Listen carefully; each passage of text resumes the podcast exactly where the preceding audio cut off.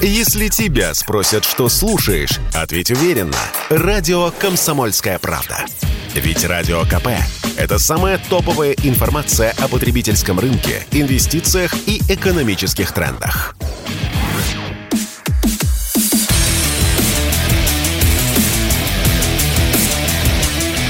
Программа с непримиримой позицией. Утренний Мардан. И снова здравствуйте, и снова в эфире радио «Комсомольская правда». Я Сергей Мордан. Если вы смотрите вдруг, многие не смотрят, кстати, многие выпали из жизни, резервный YouTube-канал «Мордан Эфир», мы извержены, а, значит, по приговору Гугловского суда. Нам запрещена трансляция, не помню, то ли на месяц, то ли на две недели. И вот мы на резервном канале, поэтому если не хотите пропустить чего-нибудь важного, то подписывайтесь. Так, ну давайте э, продолжим разговор про нашего главного военно-политического союзника, про Иран. И нам про Иран сейчас все расскажет э, Корене Геворкян, политолог, востоковед. Карина Александровна, приветствую вас. Доброе утро, Сергей. Ну, слушайте, ну прекрасно же на самом деле. Вот я вчера был, а, значит, на телевидении, и там один из а, персонажей, это вообще удивительно, то есть в Америке бы его подвергли бы обструкции. Вот что-то такое, ну, обычный прогон, так, так называемый либеральный. Кто ваши союзники? Ваши союзники Северная Корея, Иран. А я вот задаю себе вопрос. Вот человек, который а, через запятую вот так вот высокомерно говорит о двух очень древних древних нациях, очень успешных нациях, которые прошли через тысячелетия катастроф, войн, смены династий. Он вообще хоть там пару книжек-то прочел в жизни или нет? Ну, знаете, Сергей, неловко, конечно, говорить. А, я вообще вот эти ярлыки типа демократ, либерал, интеллигент, я их никогда не понимала, поэтому просила ко мне не клеить никогда. Да, минуточку. Довольно изворачиваться, Берримор, как известно. Вы что, вы либерал, что ли? Вы знаете... Я не знаю. Скажите, я не знаю. Не-не-не, Сергей, давайте я сыграю в эту же игру. Понимаете, я еще дикий, спустившийся с гор. А, вот понятно, все, я хороший ход принимается. Слов и словей я просто не понимаю, я не понимаю их содержание. Потому что когда я прошу дать мне определение, определения нет. А то, чему нет определения, я вообще не могу себя приписать никогда. Поэтому понятия не имею, кто я в этом смысле. То есть какой ярлык мне подходит. Мне кажется, что я обошлась бы без них. Ну и ладно, и хорошо. Давайте поговорим а. про Иран. А, сотрудничество и разворачивается. Нам пообещали баллистические ракеты. Баллистические ракеты. Замечание, я хочу его поддержать. Ага. Я давно обещала, что люди, которые записывают себя в ряды либералов, честно говоря, я несколько раз э, для себя очень ну, важных вопросах ловила их на бескультуре. И на расизме. Да. Вот, например, э, они, знаете, у них как бы Иван Грозный, да, например, вот это ключевая фигура э, для них, и они говорят – вот вы хотите, значит, чтобы как Иван Грозный, который самый страшный тиран во всей истории. Ну, во-первых, не самый страшный, далеко. Даже, а в, Рос... даже в российской истории не самый страшный, мягко говоря. Дело. дело в том, что он, его современники, если начинаешь о них читать в самых их же европейских, например, источниках, какой-нибудь там Лоренцо Медичи, вот, э, да, то просто приходишь в ужас. И вообще Иван Грозный был современником Варфоломеевской ночи. Угу. Да. И он единственный из всех правителей всего мира выразил протест Карлу IX за убийство, массовое убийство большого количества людей. Ни один не почесался, а он переживал, он говорил – я, как христианский царь, как христианский владыка, ну, в смысле, вот uh-huh, uh-huh. самый руководитель государства, скорблю, скорблю о невинно убиенных жертвах во Франции.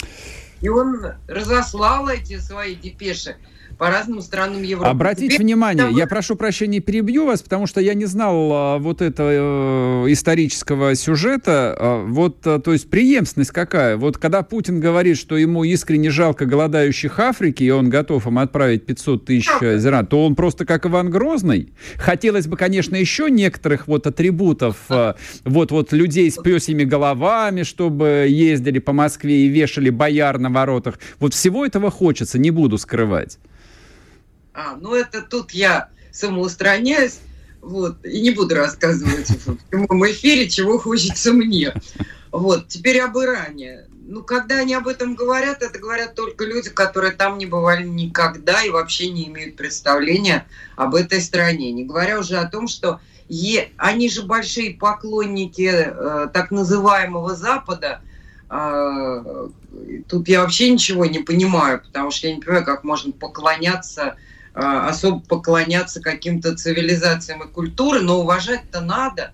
Вот они, наверное, наглосаксов уважают, но вот Арнольд Тойнби выделил Иран а, в своем списке мировых цивилизаций. Впрочем, Россию он тоже выделил. Кажется, Иран на 14 месте, а мы на 16. Неплохо, неплохо. И даже не буду спрашивать, кто на первом, кто, кто вошел в топ-10. А там, он, а, он упомянул все цивилизации, живые и мертвые. А, понятно. Тогда а, ладно. Первых там некоторые умершие цивилизации. А, ну и в завершение про Ивана Грозного, между прочим, он а, и протестантам, и католикам разрешил селиться в районе, где я живу. Это Покровка, Моросейка и так далее. Тут жили и народцы. Угу. Вот, кстати, поэтому тут и синагога Спаса Глинищенского. И армянская церковь. Да, да-да-да, и армянский переулок, и, да, и Кирха, и так далее. А дальше потом они стали селиться в Лефортово. Угу. Вот, но он, он, у него только одно было условие. Прозелитизмом не занимайтесь, работайте, вот вам, значит, э, рукавицы, топор, работайте, что хотите. Делайте гадость, да, но к нам не лезьте со своими идеями. Один, впрочем, попытался, Ян Ракета, поэтому одно из лучших апологий православия, это как раз послание Ивана Грозного Яну Ракете, вот, которому он написал, да ты никто, чтобы я тебе отвечал, но отвечаю только потому, что ты подумаешь, что мне нечего тебе сказать о твоем протестантизме. Получай. Вот. Честно говоря, очень здорово написано, обожаю это послание его. Все, теперь про Иран. А теперь Значит, про Иран, наконец-то. Страшный шухер был вчера, да, что Иран нападет. Иран, конечно, э, но они ерники еще те. Им, когда рассказываешь русский анекдот, они хохочут сразу. Это очень сложно, да, когда иностранцам mm-hmm. свои анекдоты рассказываешь, им не смешно, они начинают так брови а, сдвигать, думать, а что такое, а почему смешно. А вот иранцы хохочут сразу. У них очень близкое чувство юмора при разности наших цивилизаций все-таки. А, вот. Но они выдержали паузу. Вечером они выступили и сказали, что Иран – ни на кого нападать не собирается, и вообще у него доктрина добрососедства э, является ведущей. Вот, ну и на себя типа напасть не даст, это они всегда говорят. Это тоже правда. Вот, они создают, как и мы, в этом смысле мы похожи. они не завоевывают другие страны, они понимают, что вот э, их э, границы, они естественные границы, они в состоянии их удерживать. А поэтому они хотят создать пояс безопасности и действительно дружественных стран вокруг себя. И тут они стараются изо всех сил. Вот, например, говорят они в Ливане, ну, простите, пусть да простят меня иранцы, по самые уши, но вот вы по Бейруту, я когда ходила, они не видны нигде, никаких там вот этих платков, дресс-кода женского и так далее, ничего этого нет. То есть вот привыкли ливанцы к определенному образу жизни, дресс-коду, иранцы к ним не лезут, ничего не требуют. Также и не будут требовать, и не требуют в Сирии, между прочим. Вот так же и в Ираке. То есть вот у кого какие традиции, вы их придерживаетесь и, и вперед. Вот. В Герате то же самое в Афганистане. Они довольно крепкие их позиции, они там инфраструктуру восстанавливали и восстанавливают э, довольно хорошо. Вот. Но они опираются, конечно, на шиитские меньшинства, что им довольно близко. Ну, что я еще могу сказать? Я не знаю, чем нашим либералам Иран не угодил. Видимо, там, ну, действительно нельзя, кроме армянских клубов, если уж прям приспичит страшно выпить алкоголя, ну, идите в армянский клуб, там, пожалуйста, свободно вам в баре нальют. Удивительно. А, ну, да, нельзя в ресторане пить. И пиво безалкогольное.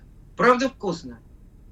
Ну, вы, вы, вы, вы меня шокировали, на самом деле. Не, я, я знаю, откуда у них э, вот эта нелюбовь к Ирану. На самом деле все, в общем, э, как бы имеет свою специфику, в том числе и происхождение, так сказать, российско-московского либерализма.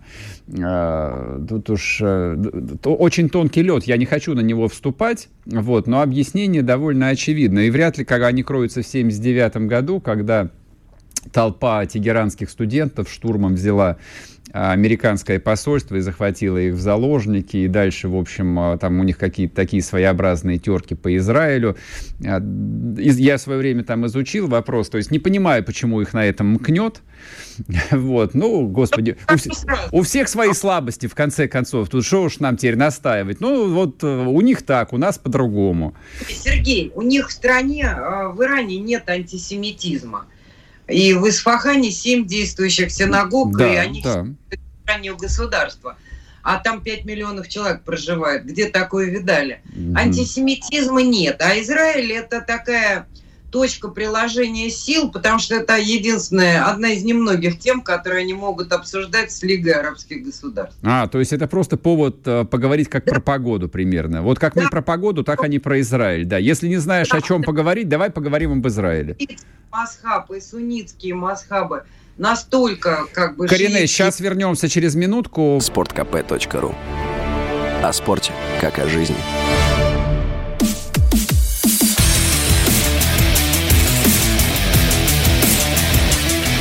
Программа с непримиримой позицией. Утренний Мардан. И снова здравствуйте, и снова в эфире радио «Комсомольская правда» и Карине Геваркиан, политолог-востоковед. Карине Санна, а вот а, разгоняли два дня очень странную тему, которую хотелось бы, чтобы вы разъяснили. Появилась информация о том, что Иран готовится нанести просто вот неотвратимый, неминуемый удар по Саудовской Аравии, непонятно с какого перепуга. Вот, объясняли э, европейские, ну и российские, как часть европейских СМИ, а это потому, что вот над какой-то мечетью э, иранцы повесили красное знамя. И мы, в общем, такие, ничего себе, у них как все по-простому. Знамя повесили и тут же начали, значит, это заводить танки. Так Знаете, или нет? У нас из общих черт вот это красное знамя, это знамя невинно пролитой крови.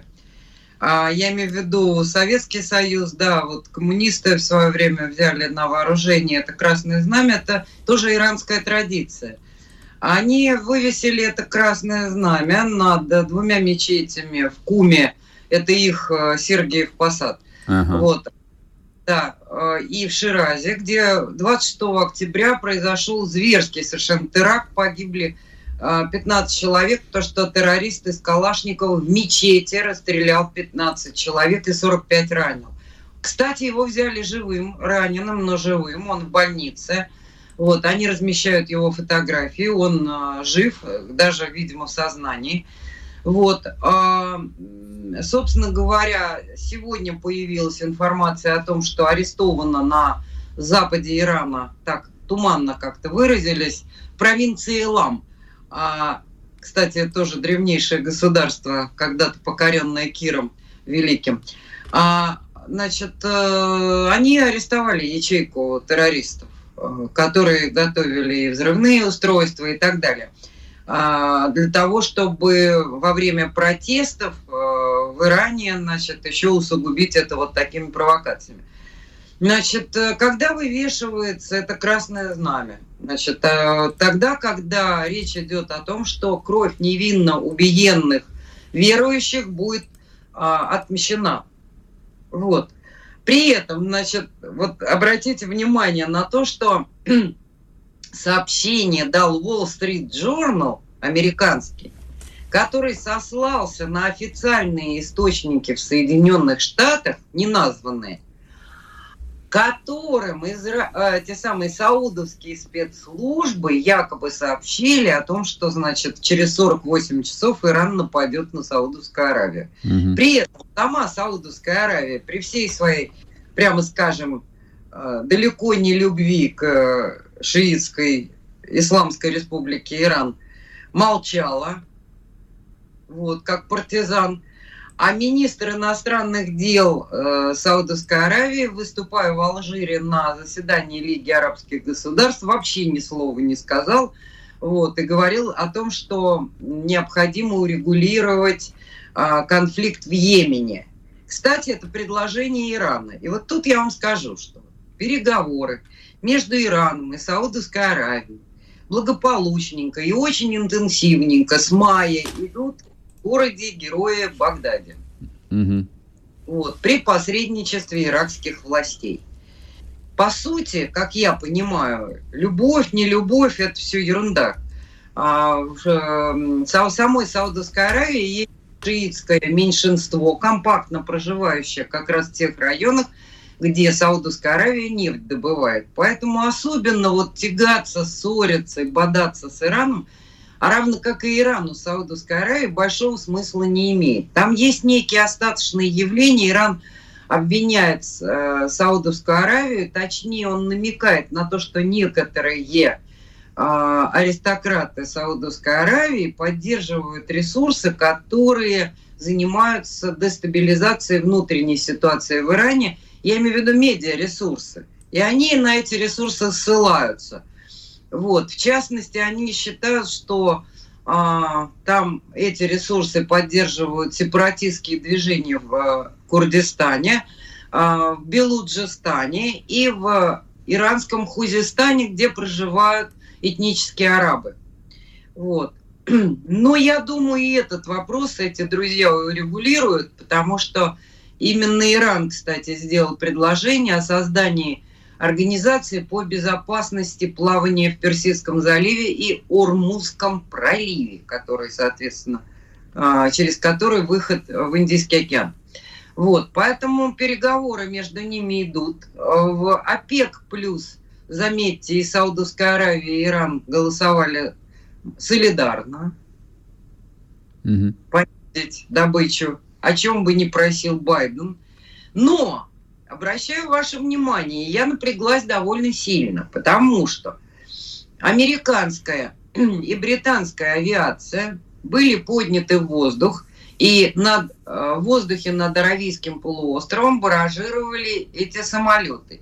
И я напряглась, что они какую-нибудь провокацию типа «Северный поток-1», «Северный поток-2» устроят, потопят какое-нибудь саудовское судно, ну, какой-нибудь танкер, например, да, вот.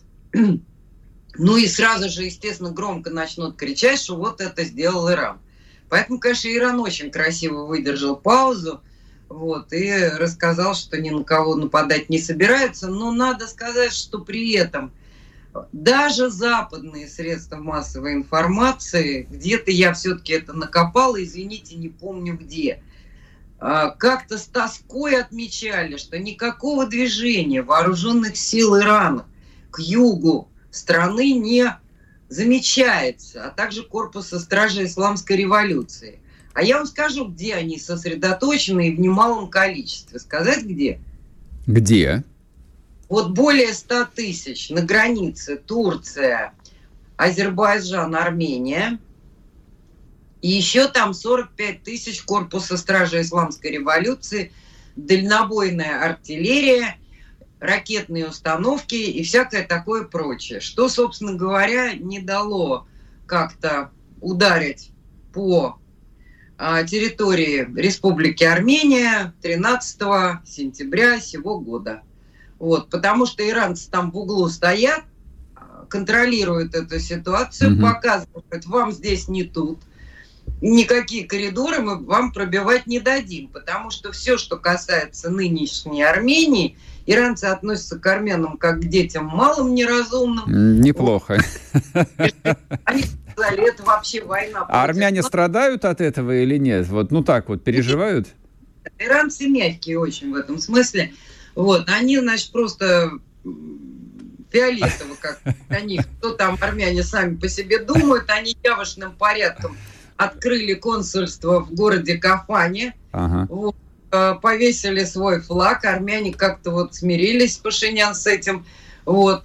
Ну и вот я вам говорю, стоят там войска, и они, Турция и Азербайджан, говорят, никаких коридоров тут экстерриториальных с вашим контролем и блокпостами не будет. Mm-hmm. Они сказали, это война против нас, и мы этого не допустим. Их поддержала такая держава, как Индия.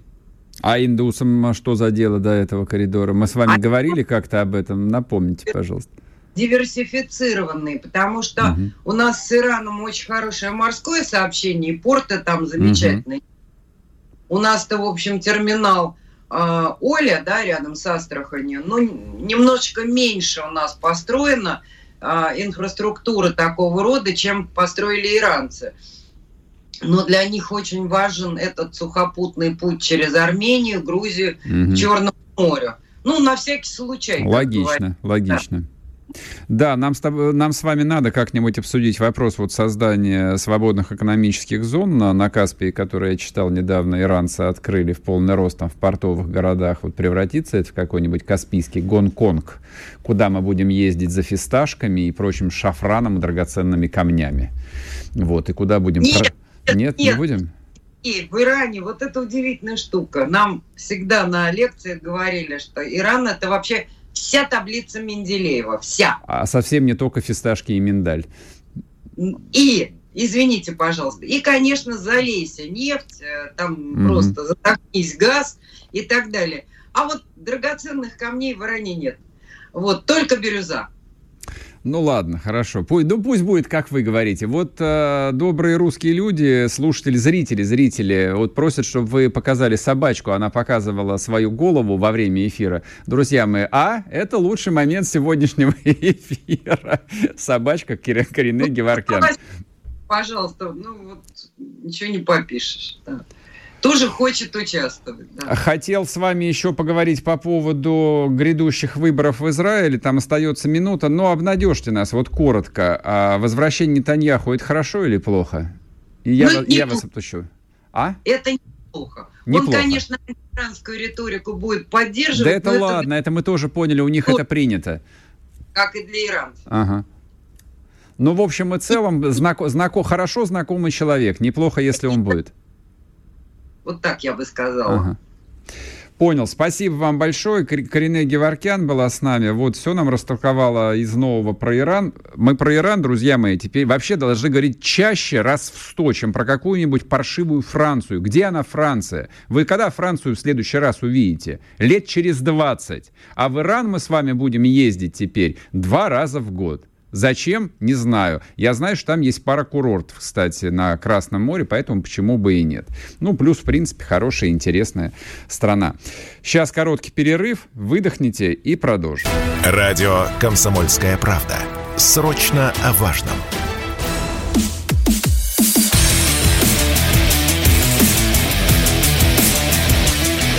Программа с непримиримой позицией. Утренний Мардан. И снова здравствуйте, и снова в эфире радио «Комсомольская правда». Я Сергей Мардан, трансляция, YouTube-канал «Мардан Эфир». Сейчас, да, есть «Мардан 2.0», он в бане. Вот, нас там запретили, закрыли за разжигание ненависти к украинским олигархам, поэтому мы на резервном канале. Подписывайтесь, ставьте лайки. ну, идет трансляция в телеграм-канале «Мардан», естественно. А Мардан завидует буржуям. Я и есть буржуй, что мне им завидовать. Мардан, про любимого не забывайте, финансирует русофобов. А вот про это давайте поговорим, про культуру, новости культуры. Мы же с вами культурные люди, поэтому нам всегда есть что обсудить. А мы сегодня предлаг... при... приглашали в эфир э, господина Майданова, это певец такой, а, который некоторое время назад э, решил стать э, депутатом Государственной Думы. Ну, почему бы и нет, собственно, кому что нравится. Значит, Денис Майданов а, выступил с законодательной инициативой, так это называется, дальше цитирую, запретить выступления артистов и музыкантов, признанных иноагентами и критикующих страну на радио, концертных площадках в России. Значит, с этим заявлением он выступил на ежегодном форуме общественных палат сообщества. А участники, значит, участники встречи в зале встретили это аплодисментами. Дальше еще есть одна цитата очень яркая. Человек, признанный иностранным агентом, должен быть полностью отключен от российского информационного поля. То есть у него должно быть удаление со всех платформ его контента. Запрет на посещение радиостанций и телеканалов. Запрет на упоминание в СМИ. Э, в принципе, звучит громко, резонирует в сознании. Но вот у меня сразу возникает некоторое количество вопросов, ну, которые я Денису Майданову и хотел задать. Э, видимо, он почувствовал это. А, он вообще как себе представляет работу так называемого информационного пространства? Он как предполагает удалить со всех платформ контент иноагентов? Он с каких платформ хочет удалить контент иноагентов? С Рутюб, что ли? С каких платформ-то? Ну хорошо, из Рутюба удалят. И? И что произойдет? А, наступит а, благорастворение воздухов? Мы сразу очистимся? Мы сразу а, начнем петь русские народные песни? Ну, перемежая их с хитами Дениса Майданова. Что произойдет при этом? Вот эти вот фантазии, они зачем? То есть я понимаю, что там, если ты выступаешь перед э, аудиторией, вот физической, перед залом, ты должен их заж, зажечь, ты должен вот как-то им вбросить что-нибудь такое, чтобы им как по башке там киянкой дало. Но понимаете, в чем дело? Читая э, речи знаменитых ораторов, самых разных, ты их не слушаешь, ты их читаешь. И даже читая в тексте, ты понимаешь, что этот текст написан, продуман, он логичен, он связан он ответственен. То есть человек, произнося, произнося что-то, верит в то, что это можно и нужно сделать. А можно ли это сделать? Нет, нельзя. Нужно ли это сделать? Да, нужно. И вот а, на этой точке, в этой точке наша позиция с Денисом Майдановым совпадает. И этой позиции придерживается много очень разных людей. В этом смысле мы единомышленники – Наша логика предельно простая. Воюющая страна не может себе позволить расслабленность. Воюющая страна может себе позволить исключительно черно-белую картину мира. Есть мы и они. Есть наша армия и вражеская армия. Причем, говоря о врагах, в том числе и о внутренних врагах, в том числе и о предателях. Вот я сейчас перечисляю как бы все вот эти вот категории, ну, которые а, там еще полгода назад, ну, побольше, хорошо, которые еще 7 месяцев назад могли показаться гротеском, могли кого-то шокировать. Они встречали, ну, всякие там, ну, довольно смехотворные комментарии по поводу того, что не нужно разжигать ненависть, не нужно разделять наш народ, мы должны сплотиться. Мы это все проходили, все это в прошлом, забыли. Вот я даже не буду поминать это, кто произносил все эти вещи. Много кто их произносил. Сейчас мы находимся в 3 ноября 2022 года.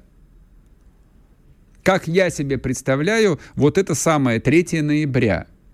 Мы говорим о том, что вчера буквально предотвращена диверсия на Запорожской атомной станции. Мы говорим о том, что позавчера там а, закончена принудительная эвакуация людей с правого берега Днепра в Херсонской области. Мы говорим о том, что продолжаются бои в районе Бахмута. Мы говорим о том, что продолжаются бои в, там, а, в районе Кременной и так далее, и так далее, и так далее. И это уже превратилось, нет, не в рутину, это превратилось в такой а, главный информационный фон. Это превратилось в главное содержание того, чем наполнена наша жизнь. Наша армия сражается – в нашу армию мобилизованы 300 тысяч взрослых людей, оторванных от мирной привычной жизни. Средний возраст этих людей, по словам министра обороны, 35 лет. Это отцы семейств, это взрослые люди, которые отправились воевать. А что происходит здесь? А как оно должно поменяться здесь? И, в общем, кажется довольно смешным, хотя мне совсем не смешно. Мне временами даже немного неловко вот изо дня в день там говорить о каких-то, ну, таких ничтожных, кажется, вещах, но они-то не ничтожные. О том, что не может в ноябре 22 года ни на одной российской радиостанции звучать музыка Бориса Гребенщикова. Ни на одной российской радиостанции не могут звучать песни Андрея Макаревича. Я понимаю, что эти песни написаны в мирное время. Там, условно говоря, какая-нибудь э, отвратительная песня марионетки, которую я ненавижу э, с глубокого детства, была написана, ну, когда там, в 78 году. Когда Андрюша Макаревич был еще молодым, кудрявым э, советским комсомольцем. И оно совсем не про вот это вот все. Я понимаю это все. Но сейчас вот сейчас, после всего того, что говорит а, постаревший на краю жизни Андрей Макаревич, его песни действительно должны быть стерты из информационного пространства России. Вот сейчас они должны быть стерты. И в этом я с Майдановым согласен. Ничего этого не, не может, не должно звучать, потому что это выглядит, это является предательством по отношению к тому полумиллиону русских солдат, которые либо находятся на фронте, либо готовятся туда отправиться. Это предательство. Мы не можем их предавать. Врагам русской армии, а эти люди, простите меня, четко и вот без вариаций – позиционируют себя как врагов русской армии, ну, они же сделали свой выбор.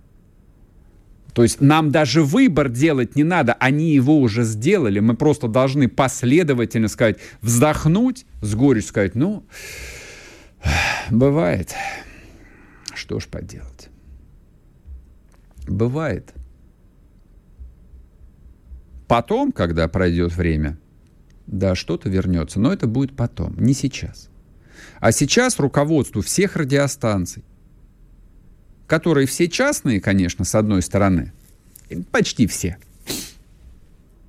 Но знаете, как а, работает любое радио? Я вам расскажу. Частоту любому барыге, в хорошем смысле этого слова, выдает наша Родина за деньги. Ты выигрываешь конкурс, ты платишь какие-то конские десятки миллионов рублей и получаешь на ограниченный срок эту самую радийную частоту.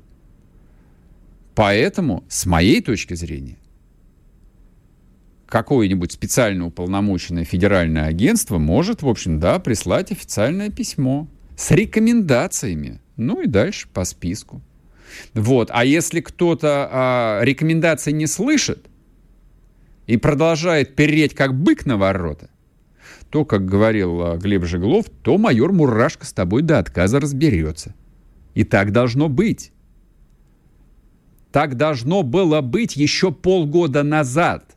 Но сейчас, в ноябре 22 года, когда из 300 тысяч уже 80 тысяч на фронте, а остальные 220 тысяч заканчивают подготовку и готовятся на фронт отправиться, я не понимаю, что еще должно произойти, чтобы у людей включился волшебный тумблер. Если он у них заржавел в башке, то долбаните их по башке так, чтобы он встал на место. Дорогие товарищи начальники – должен этим заниматься министр культуры или кто-нибудь другой, я понятия не имею, кто этим должен заниматься. Кто-нибудь этим займитесь, пожалуйста. Потому что так, как сейчас, продолжаться не может. Это подло по отношению к тем, кто погиб, это подло по отношению к тем, кто завтра уже будет рисковать собственной жизнью, проливать собственную кровь. Вот так вот. После перерыва продолжим. Радио «Комсомольская правда». Никаких фейков, только правда.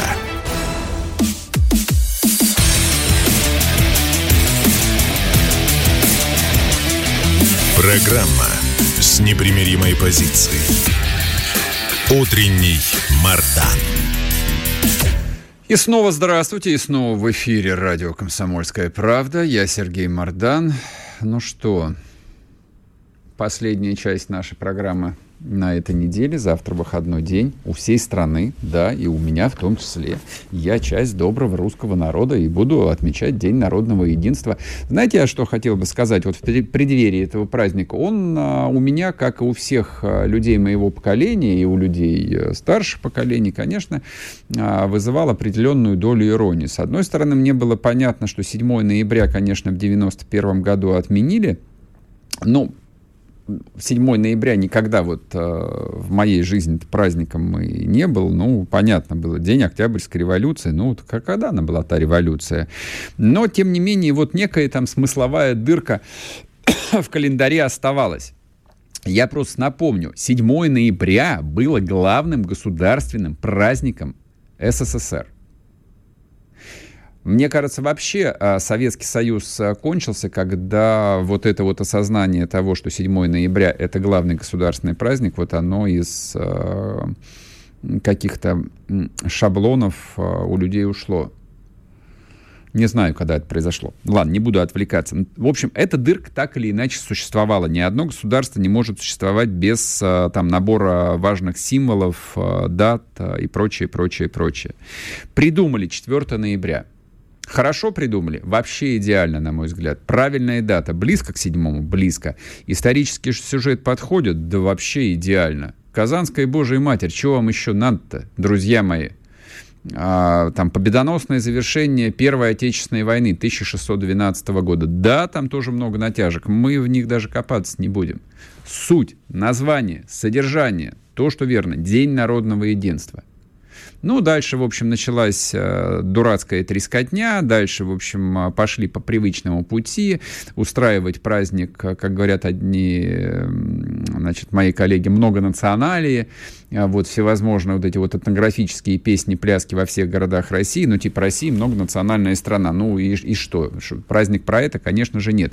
И только в этом году, 4 ноября, действительно наполняется, вот на глазах наполняется кровью, смыслом, а смысл появляется, когда льется кровь. К сожалению, в истории по-другому не бывает. День народного единства — это то, когда народ страны, когда весь народ а, сражается за что-то, вот, что всем представляется понятным, близким, и то, что людей и превращает, ну, как говорят там политологи или философы, в политическую нацию. Вот да, сейчас Россия сражается за свое будущее. Россия сражается за саму себя. Я тут готов продолжить. А, и здесь э, моя-то линия расходится с линией партии.